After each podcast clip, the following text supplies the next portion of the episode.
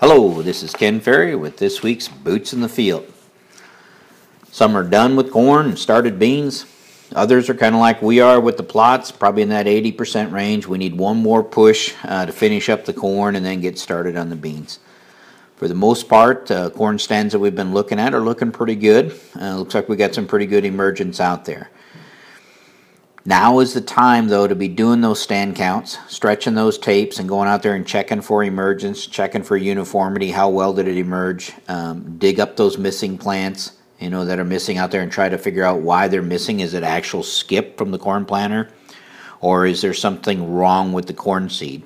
It's going to be hard to identify what those skips are a month from now. So we need to be out there, and this is this is the kind of scouting again we do in the field. You're not going to be able to do it from the pickup window itself with all the good stands that I've seen, though, we probably have more um, troubled stands than I've seen in a while.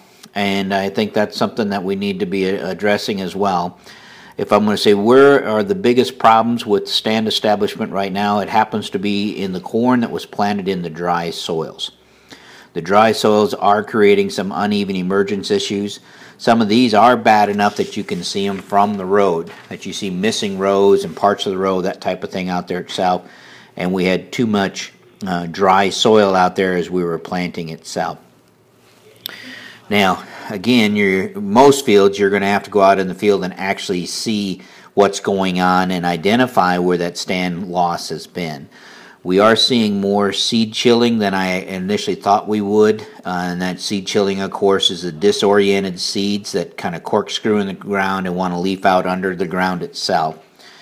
And this seed chilling is basically showing up in the corn that was planted before April 16th. And of course, that also matches up with our uh, weather records as far as where soil temperatures were. So, seed chilling, if we remember, can happen below 50 degrees. It gets more aggressive below 45 degrees.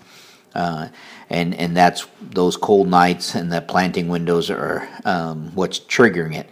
So, the corn planted after the 17th, we're not seeing uh, seed chilling issues, seeing a little bit better emergence from that standpoint itself.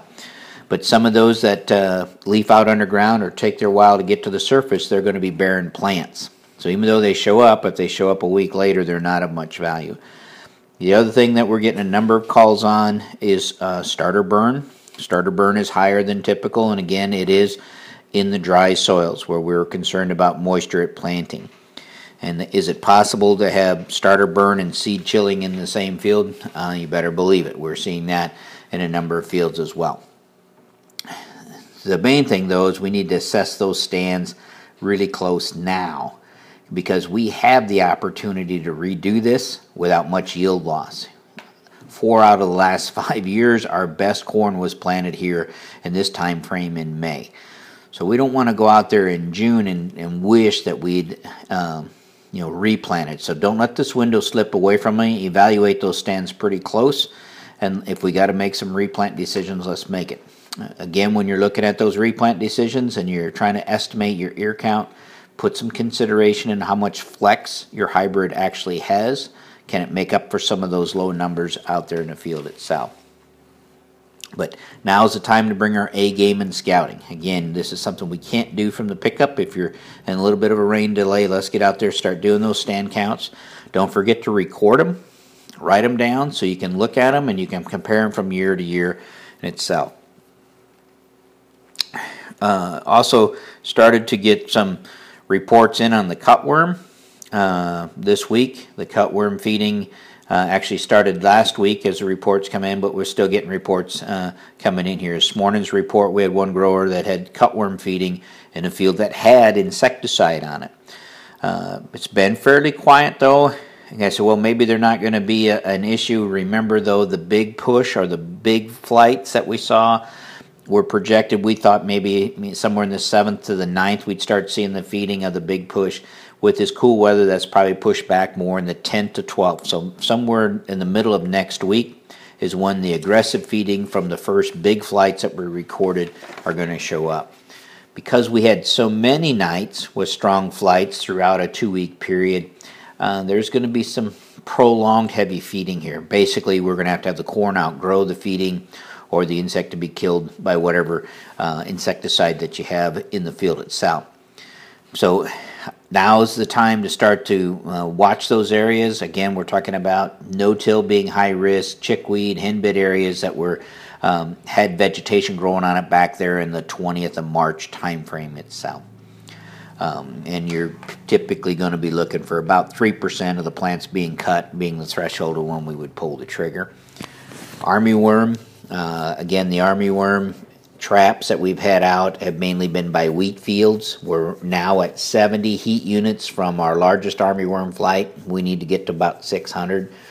So it's going to be a little bit before the army worm shows up there in the wheat. We're probably about two and a half, three weeks out, maybe even longer some questions coming in as I'm getting ready to put my flag leaf fungicide on as these flag leaves are coming out. Can I throw a preventive action at that and try to take out the army worm if I've had army worm in my traps next to my wheat field? Uh, there really is no preventive maintenance that we can do for the army worm itself. So a situation where we have to kind of wait for it to show up. So it's not going to match up with the timing on flag leaf protection if you are going to be spraying for head scab later, it might.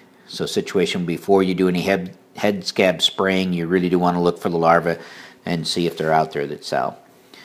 On the soybean front, again, we want to watch the soybeans that are planted with this rain and cold weather to make sure that they're going to get up out of the ground. In some areas where you guys receive some pretty hard driving rains, uh, you may need to help them up, especially with this dip in cold temperatures itself, as far as um, making sure they don't get in trouble and, and, get out there and hoe it before the crust would actually develop. You know, as the saying goes, hoe before you know. Don't let the ground get hard and crusted over before you're trying to help those soybeans up itself. Especially in those fields that seem to be on the struggle bus when it comes to stand emergence. They run together quick on you and that type of thing. And the same way with this last planted corn, if the corn's not up yet and you did receive one of those inch and a half rains in 45 minutes, um, be watching those stands and we get back up in the 80 degree temperatures here at the end of the week. You don't want a crust to develop and not be able to get that corn out of the ground itself. But for the most part, I think we're off to a pretty good start. We got some good staggering in our planting windows. That's going to help us out in July when we're doing this pollination and trying to do all that scouting, and some pretty good stands. I think we just need to make sure that you know we don't get caught sleeping at the wheel here and, and take our eyes off of what potentially could be a uh, a replant issue if we need it in some of these fields itself. So from that, keep it safe, keep her moving, and we'll talk to you next week.